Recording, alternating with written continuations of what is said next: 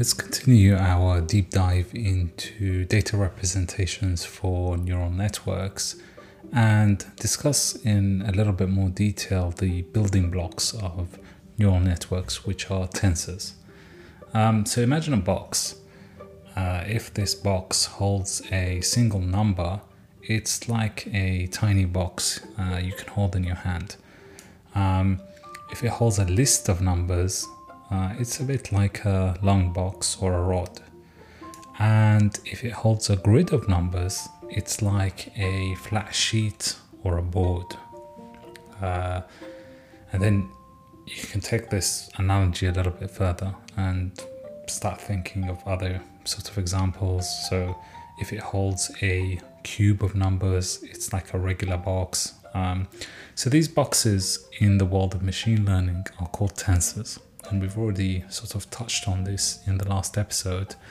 Um, and there are different types of tensors. So you have scalars, which are zero dimensional tensors, and these are single numbers. So it's like a point in space that has no dimension, for example, the number 12. Um, and then you have vectors, which are one dimensional uh, tensors, and these are a list of numbers. So imagine a line where each point uh, on the line corresponds to a number. Uh, for example, the list uh, 12, 3, 6, 4, 7 is like a line with five points. And then we have matrices, and these are two dimensional numbers, and you can think of these as, as a grid of numbers. So um, think of a sheet of paper where each cell has a number uh, for example, a spreadsheet with rows and columns. Uh, and then we have 3D tensors and higher dimensional tensors. So this is like stacking these sheets of paper to form a cube uh, for three dimensional numbers or even a hypercube for higher dimensions. So it becomes a little bit mind bending, uh, but it, it's a way to represent complex data structures. Uh, so a, a, color image can be represented as a 3D tensor where the height and width of the image form the 2D grid and then the colors, so the red, green and blue, uh, at the third dimension. Um, so what are the attributes of tensors? So every tensor is defined by three uh, key attributes. So the first is the number of axes or uh, the rank uh, and this tells us how many dimensions the tensor has. So what, what we just discussed uh, earlier. So a matrix has two axes, uh, while a, a 3D tensor has three. Then the second attribute is the shape.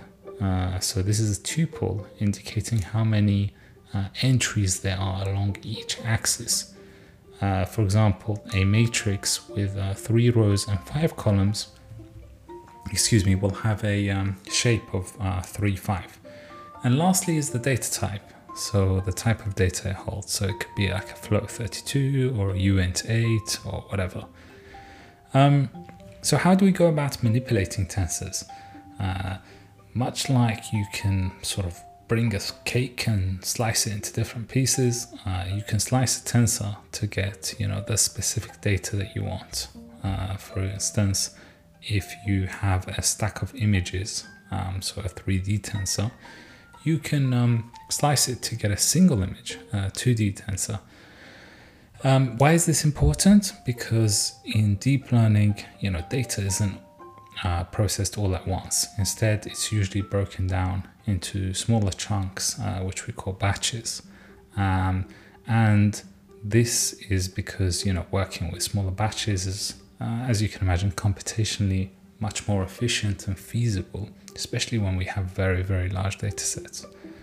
So let's think about some real world data representations. Um, vector data is by far the most common. Uh, you know, here each point is a vector.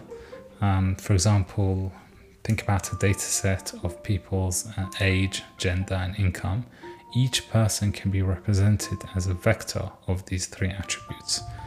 Um, we can also, or, we also, you know, often represent data as a time series or sequence data. So this is usually for things like stock price, uh, movements over time, where each minute might have the current price, the highest and lowest price, the volume, etc. Um, image data is usually um, typically represented as a 3D tensor, and you know, as we said, you have the height, the the width, and the color depth. And then video data is usually a 5D tensor. So videos are actually um, sequences of frames, and each frame is an image. Uh, so, for example, a 60 uh, second video clip uh, sample that's four um, frames per second would just be 240 frames. So, in summary, um, tensors are multi-dimensional arrays that, that, form, you know, the backbone uh, of most modern machine learning systems. Um, they provide a uh, nice structured way to store, uh, process, and interact with data. You know, be it a single number, a list, a grid, or even more complex structures like, like images and videos. And understanding tensors is um, crucial as they you know bridge the gap between algorithms uh, that we work with and the raw data and in practical terms you know, if you think of image recognition, um, when some of these social media companies like Facebook are sort of automatically tagging you in photos, behind the scene, that photo is being uh, represented and processed as a tensor in a deep learning model. Um, and this is really common, you know, in things like images and videos. Um, it's very pivotal in a lot of industries like healthcare for uh, medical imaging, in autonomous vehicles uh, for processing real-time video feeds to to make driving decisions very fast, or in the you know entertainment industry for things like um, video streaming. So the ability to work with tensors uh, can lead to faster diagnosis, you know, safer autonomous driving, and um, better uh, video quality uh, on things like Netflix or Amazon Prime.